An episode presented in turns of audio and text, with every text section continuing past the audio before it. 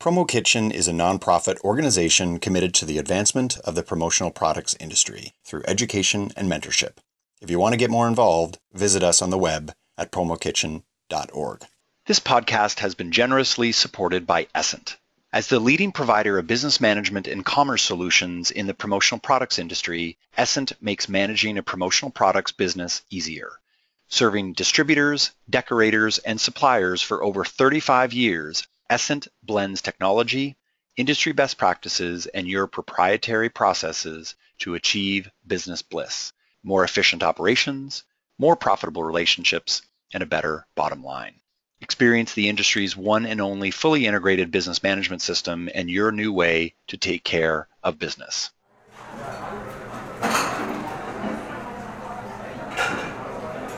Hello, everyone, and welcome to the Promo Kitchen podcast. We are a community inspired conversation featuring guest suppliers, distributors, and service providers discussing insights into the $20 billion promotional products industry.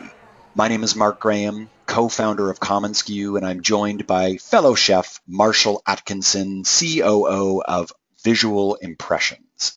I'm going to turn it over to Marshall now to introduce today's very special guest. Marshall, take it away, sir.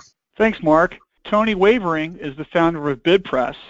In 2005, while studying business at the Wharton School, University of Pennsylvania, Tony started a custom apparel business that sold to many student groups and businesses in Pennsylvania and New York. After graduating from Penn and working as a management consulting in New York City for six years, Tony returned to the custom apparel business full-time starting BidPress. BidPress is basically the kayak.com for custom t-shirts for groups. It's a platform that lets customers design custom t-shirts and other apparel online and get instant quotes from top print shops. Tony moved from New York City to Bangalore, India to live for five months as the development team there built the BidPress application from scratch.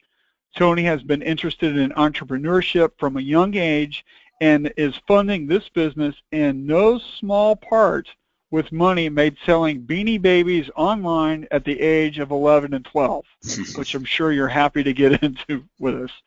So first off, thanks so much, Tony, for joining us today. We're very excited to have you here. Thanks for having me. It's an honor. Let's just get things going, and I'd like you to basically just kind of explain what is BidPress and how does it work? Absolutely. So from a customer's perspective, like you said, we're sort of like kayak.com, but for custom t-shirts and other apparel. So BidPress is a place where a customer can design a t-shirt or other product on our website and then get instant quotes from multiple decorators. They can choose a decorator on our platform based on price, delivery date, rating, and other attributes about that shop, such as if that shop is local we also have a price comparison tool as well, so customers can see how much they save using BidPress and decorators in our network versus using other shops online. But kind of unlike kayak.com where after you do a transaction you might interface with American Airlines or Avis, we knew that we wanted to own the entire customer experience. We wanted to make sure that it was consistently great. So although a customer chooses a decorator on our website, they only have to work with us to get their order produced. They never need to work with decorators that they choose on our platform.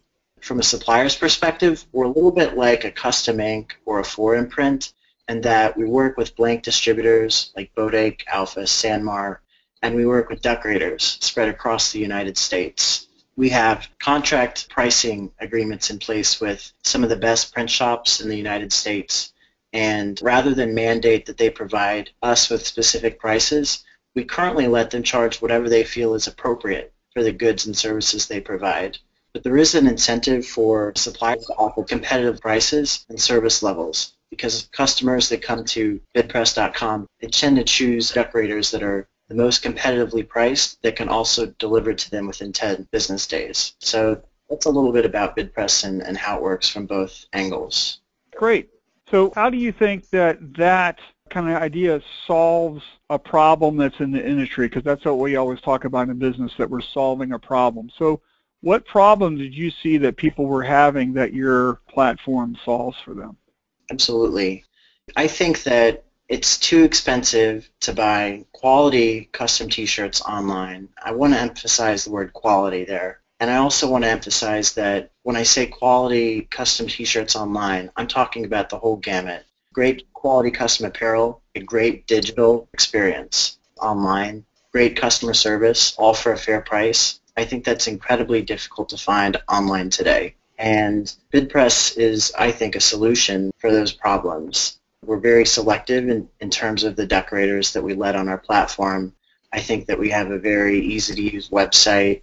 Our service is, is top-notch, and I think that we offer very competitive prices to customers as well. Tony, question for you with regard to the pricing.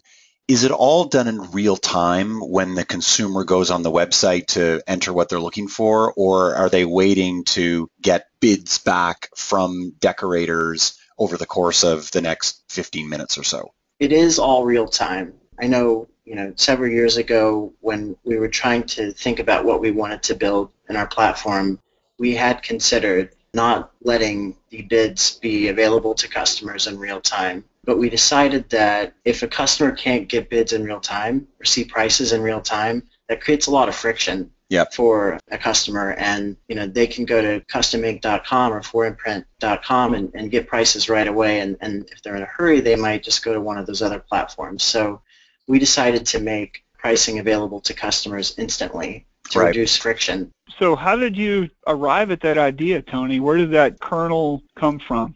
when I was in college at Penn, like you mentioned earlier, I sold T-shirts to student groups and to businesses. And I knew that there were a lot of great decorators out there in the United States with extra capacity, and that there was a market for contract printing, and also that there was a lot of friction involved with customers buying from these shops, especially when they're located in different corners of the country, and even in situations where they're located in the same city you know, when I was in school in, in Philadelphia, me and my classmates, none of us had cars, and we couldn't drive to the local print shop to get shirts made. So there was there was just a lot of friction involved in, in buying custom T-shirts and other apparel. So BidPress is a platform where some of the best decorators in the United States can print for customers in all corners of the U.S. in a pretty frictionless environment on our website.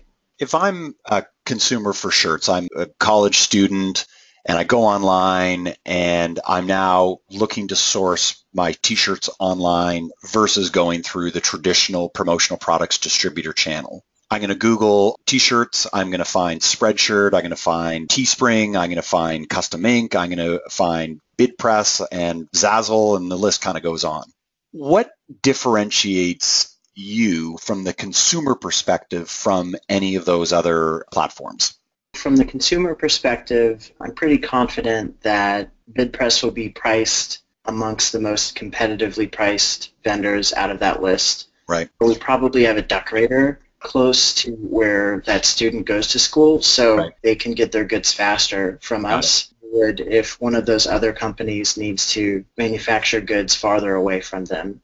Um, so it's definitely price and speed element to it, but then our quality is great too because like I said earlier, we're incredibly discerning in terms of only working with some of the best decorators out there. We guarantee the quality of all products that are sold and bought on the platform and that's led us to be really careful about who we partner with in, in terms of our printing partners. Right. Yeah, and in full disclosure, Visual Impressions is one of his printers in the network. So that's Well, who he's talking about. A top printer, of course. of So course. Let me ask you this, Marshall. So I'm going to pause here for Tony, and I'm going to ask you a question and put you on the hot seat here, Marshall. So we've been talking about the end client or the consumer's experience, but of course, a big part of your application, Tony, is in catering to the supply chain or the decorators like Marshall's business. What has your experience been working with BidPress, Marshall, as opposed to working with traditional distributors who are also placing business with you? Is there a difference? Well, well, that's a great question, Mark. You know, Tony has spent a lot of time and effort to think of the smallest challenge or problem and ferret that answer out. And so when we get an order from him, we get the art, we get what we need to do, we get the date, we get how it's supposed to ship, when are we getting the goods, we get everything, okay?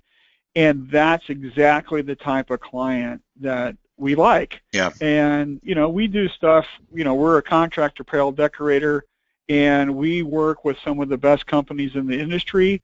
And Tony's BidPress system is just like that.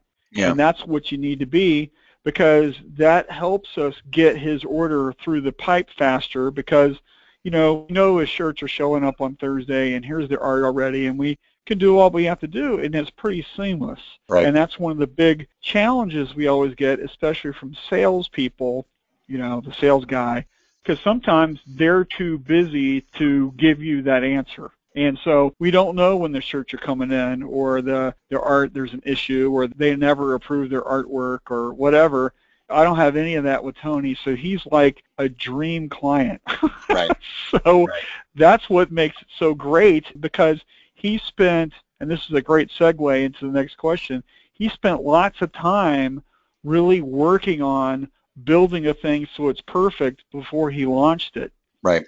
And so, you know, that's kind of the deal. So I think why don't we segue into the next question, which is, Tony, how did you build the site? What hurdles did you overcome? And why did you move to India when you built the site? I think that's probably the biggest question that anybody who knows you asks you. Why did you do that? And I think everybody would love to hear that. Absolutely. It's not something that I can sum up quickly, but I'll, I'll give it a shot. It was 2013. I had an idea of what I wanted the business model to look like. And what I did is I developed a set of wireframes, which are basically sketches of what a website's going to look like, what key elements of a website should look like. But I had no idea how I was going to get it built. I live in New York City. That's where our headquarters is. And I took a workshop on how to manage web development teams at an organization called General Assembly. And I learned in taking that workshop that when you're building a website, everybody wants a fantastic website quickly and for as little money as possible. But you can't have all three. You have to mm-hmm. compromise in one of those dimensions to get what you want in the other two. And I knew that I wanted a high quality website as quickly as possible, but I also knew that money was tight. We haven't and had not raised money at that point in time. And I knew that I'd have to go abroad to get a website with the level of quality that I was comfortable with. A developer in New York City who knows Ruby on Rails and has three to five years of experience, you're going to spend over $125,000 on that kind of engineer. And in India, it costs a fraction of that for the same quality. So I was actually really lucky. When I was at Penn, I lived next to a guy freshman year who started a startup sort of like Zipcar, except it's in India, and it's called Zoomcar. And learning how he built the first version of their website, that led me to consider working with a software development team in Bangalore, India, which is India's equivalent of Silicon Valley. Lots of amazing programmers are in Bangalore. So I flew over to Bangalore, met with multiple firms there, and found one that I wanted to work with. And I knew that moving to India and working right next to the team, that that would help me de-risk building our site.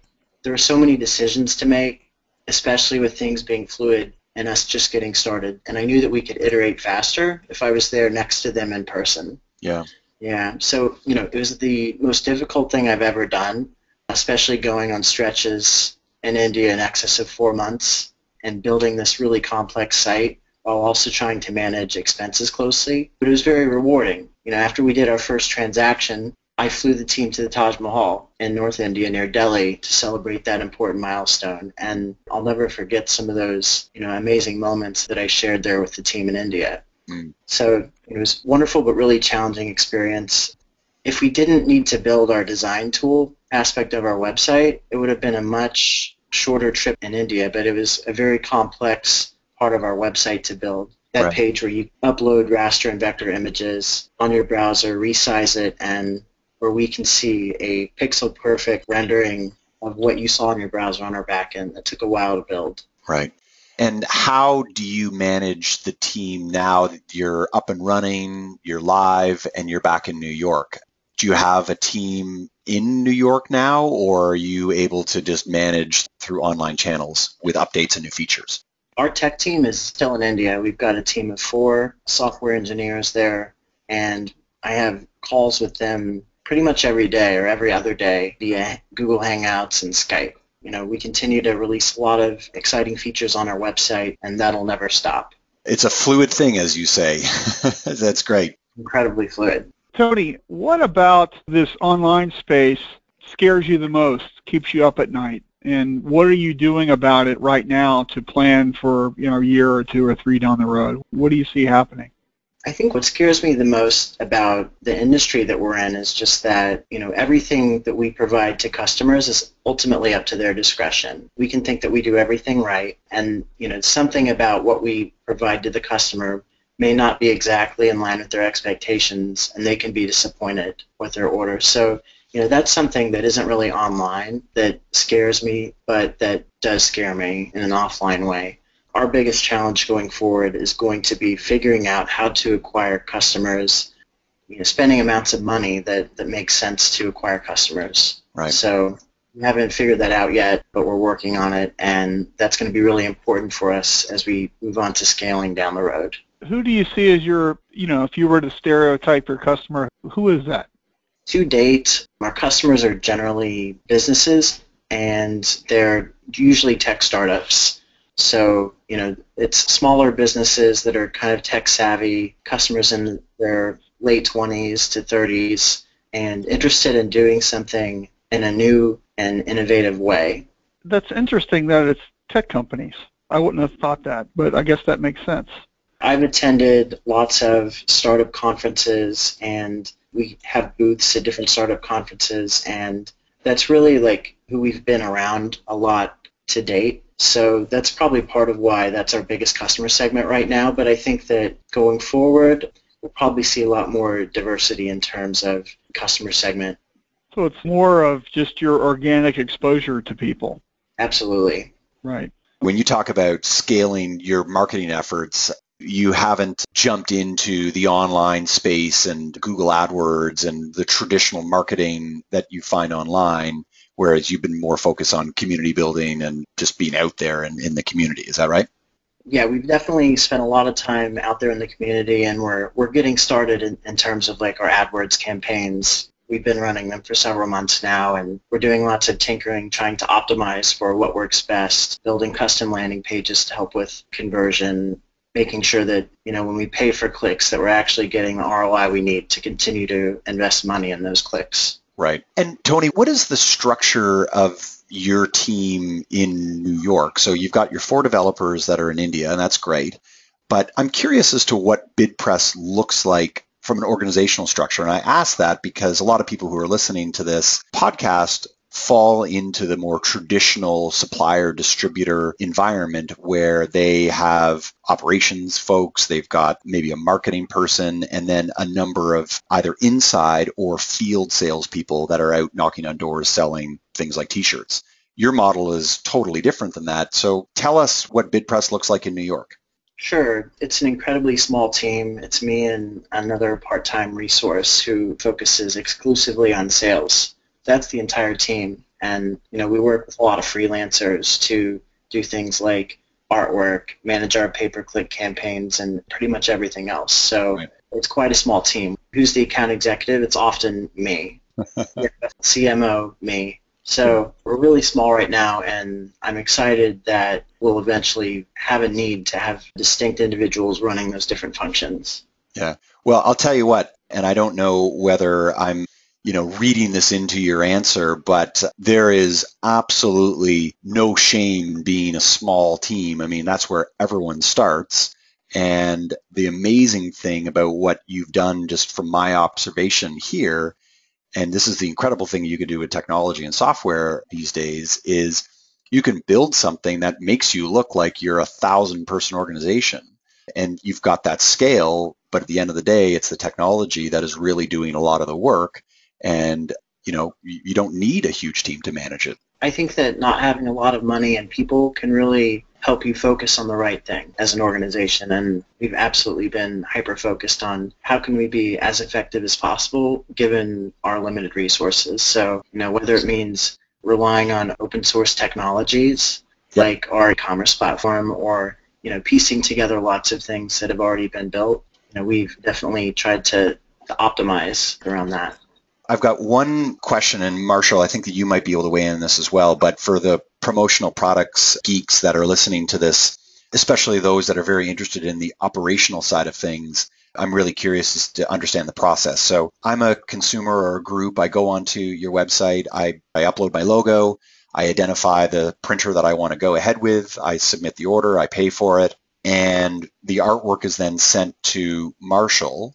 Marshall gets it and says, well, hang on a second. I can't print this, or I've got a question about the PMS color, or these colors touch and that's going to represent a problem, or I can't print it on the back of the neck, or whatever the case may be how do you then deal with those exceptions, like the sort of the dirty side of our business, which is Marshall gets that purchase order, which looks nice on the surface, but then it goes sideways.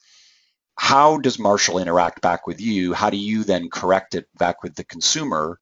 And is that done in an offline environment or an online environment?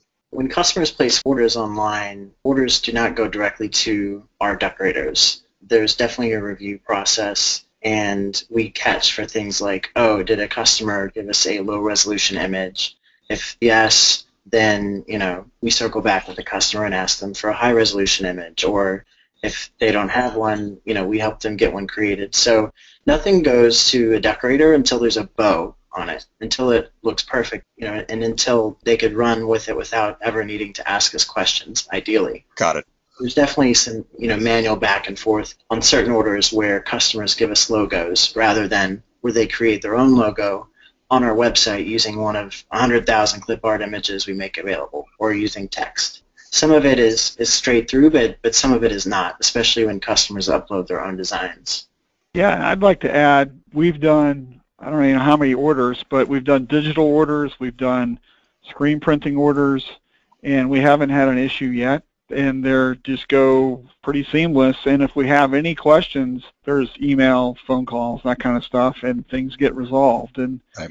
Because sometimes you know the inventory is late because they had to find some sizes in a different warehouse or whatever, and we do have questions, but it really functions very well. And that's one of the great things that I'm so happy about and why actually I wanted Tony and BidPress to be on the podcast because in this industry, it's pretty unique to have that level of quality on the orders coming in. Yep. So since we're talking about the promo industry anyways, Tony, why don't you talk about what BidPress has to offer the promo industry? How can distributors use your site? How can they use you to do things? And what's the benefit of going through BidPress? You know, how can you explain that? You know, if you're listening and you run a great screen printing or embroidery shop and you want to expand your market, taking advantage of orders being placed online or outside your geography, we'd love to work with you. You can focus on what you do best, which is printing, and we'll handle everything else. You, you never need to talk to a customer when you work with BidPress which I think is pretty desirable from a, a decorator's perspective. We are experimenting with a program where different distributors can place orders on our website at discounted rates. So if you're interested in learning more about that program, definitely shoot me an email, tony at bidpress.com, and you know we can talk more about that. We're also hiring in the industry, so you know we're looking for talented sales and account execs ideally in New York, but we're open to other geographies too. So if you're looking to join a fast-growing startup in the custom apparel space, feel free to shoot me an email as well. Right. And suppliers, you know, as we scale, they're going to get the benefit of more orders being placed electronically through EDI and through APIs. So it'll be, you know, good for everybody when there's a lot of volume going on on our platform.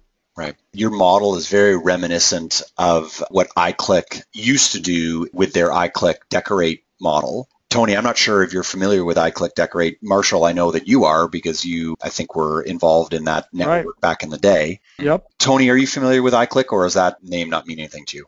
I've heard people say that before, and when I tried to do some research on that, I wasn't able to really find anything similar to our business. So maybe it's something that's not described online anymore. Marshall, this is kind of more a question for you, but I'm just so curious about it. So the model with iClick Decorate, it doesn't exist anymore. But the model was they contracted with several decorators, top decorators across the US. And the model was that if you were looking to have, you know, 500 hoodies printed and delivered to a Florida based client, that you could place that order with the iClick people. iClick also is a USB and pen promotion product supplier but with a really great customer service platform. And so the idea was that you could place the order for 200 printed hoodies to be delivered in Florida, and they would then select the closest printer to do the job. And there would be one common price list. That, of course, is different from your model. Then they would take care of all the customer service, the printing, ensuring that the logo is correct, and then ultimately the shipping of the product. And the model, unfortunately, didn't work. And Marshall, I'm curious from your perspective as to whether you see what Tony is doing with the more technologically oriented aspect of the software like do you see that as something having more success than that more non-technical iClick model well, I think they're very similar. I think what separates Tony's idea is that, you know, iClick, just like if you print for Custom Ink or whoever, you know, that's their rate. That's what they're going to pay you. Yep. For BidPress, it's we're as competitive as we want to be. Yep. And so the, the benefit there is this is our price list. These are our terms. And then we get jobs at margins we want to accept. Right. And I think that's what's really a big benefit for a company like ours is because it's business as usual. We don't have to lower our standards just to get business. And so that's what to me is is really appealing about it. But it's very similar in the idea and just in generalities. I think the BidPress team, how the orders come in and their artwork and everything, it's more of a complete final package with less questions than I yeah. think we had when we did stuff for iClick. Right. And I think that it really says a lot about the thought that Tony and his group has put into it because that level of everything is exactly what you need doesn't happen a lot. Yeah. so that's yeah. why it's such a unique thing.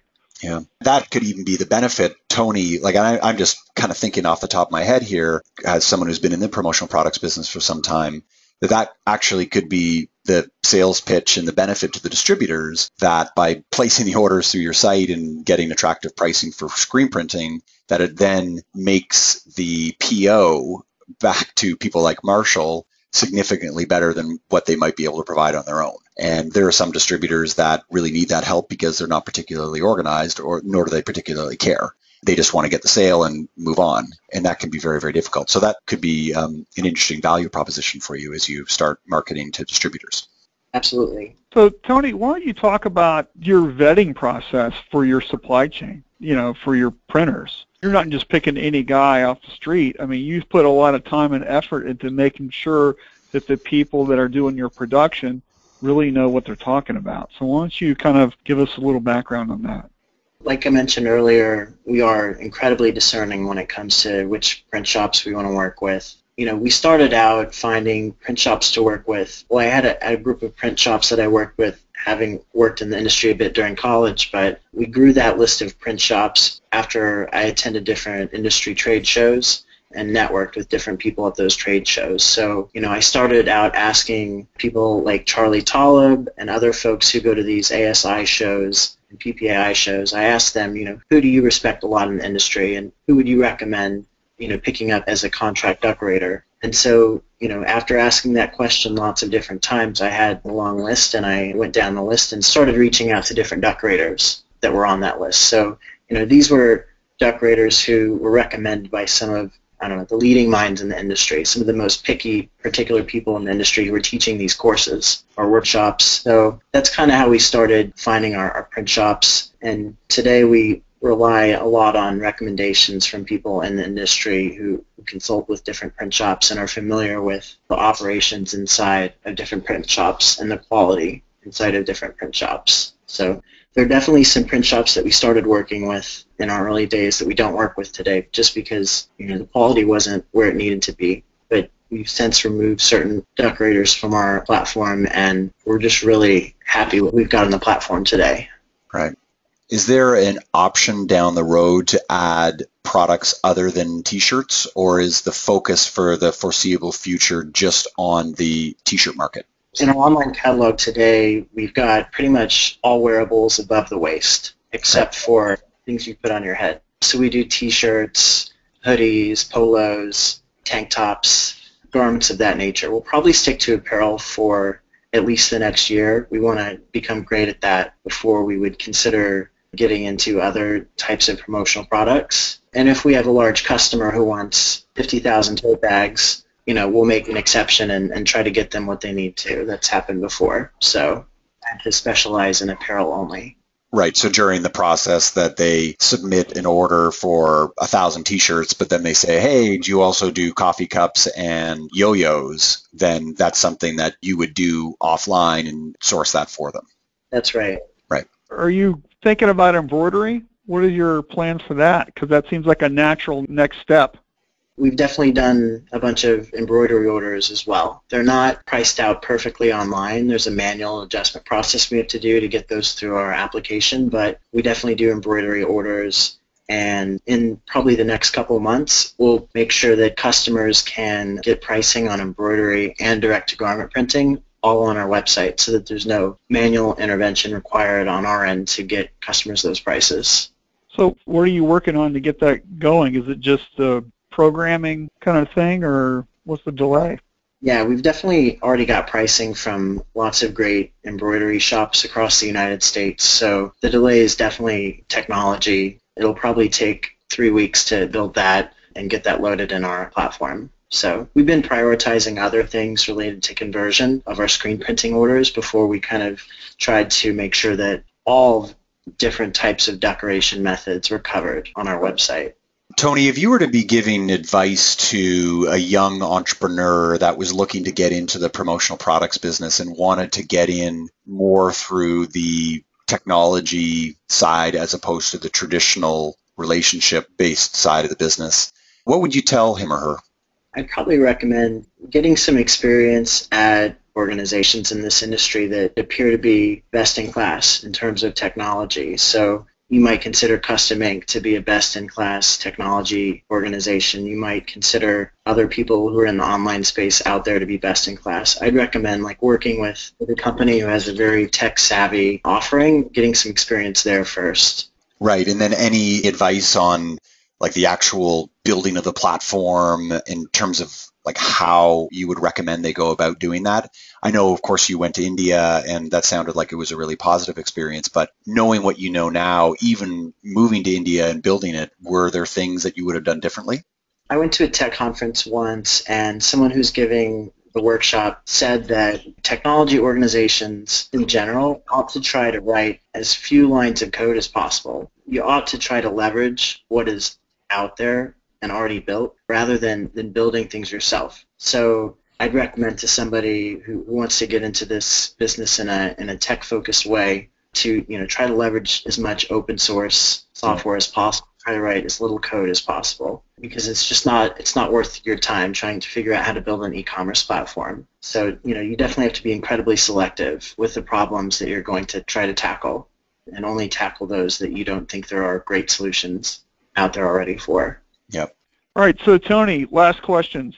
Where do you see BidPress three, five years down the road? I mean, what's your kind of, you know, in your brain, what's the dream that you keep going over every day? The dream is one where BidPress has a, a really great geographic footprint in terms of our printing partners and our printing network.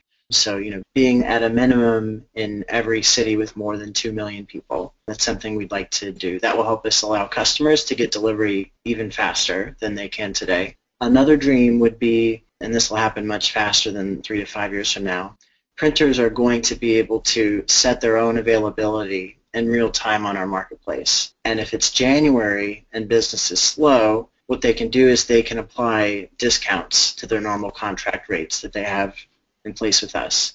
And if it's June and they're really busy, maybe they would apply premiums to the normal contract rates before taking on jobs or pause their services entirely from being on our network. So, you know, those are probably two offerings to both customers and print shops that I'd like to offer in the next three to five years. But the industry is just so large, and we definitely think that we have a great opportunity ahead of us in terms of picking up some market share and turning this into a multi-million dollar business. So I'm just really excited about trying to do some transformative things in the industry. It's like the Uber marketplace for t-shirts. You know, I love it. You know, surge pricing for shirts in June. right. Tony, thank you so much for spending the time with us. This was absolutely fascinating. The time flew. We always like to give our guests the last word, either ways that people can find out more information about you. I know that you gave a little plug there before, or if there's anything else that you would love to let the Promo Kitchen community know about uh, BidPress. Definitely. So, you know, if you'd like to stay in touch, we're definitely all over social media, BidPress. You can follow us on Twitter, like us on Facebook, and find us on Instagram. I'm also on all of those platforms too. And if you'd like to reach out to me personally, feel free to shoot me an email, tony at bidpress.com. It would be wonderful to hear from you if you're a great decorator out there with screen printing and embroidery capabilities and or if you're in the New York City area and interested in sales and account executive positions. It'd be great to hear from you. Or just anyone else who's interested in network. Thanks again for listening to this edition of the Promo Kitchen podcast. If you like what you hear, you can subscribe to the podcast through iTunes. And remember, you can always get involved in the Promo Kitchen community by visiting us at promokitchen.org. See you next time.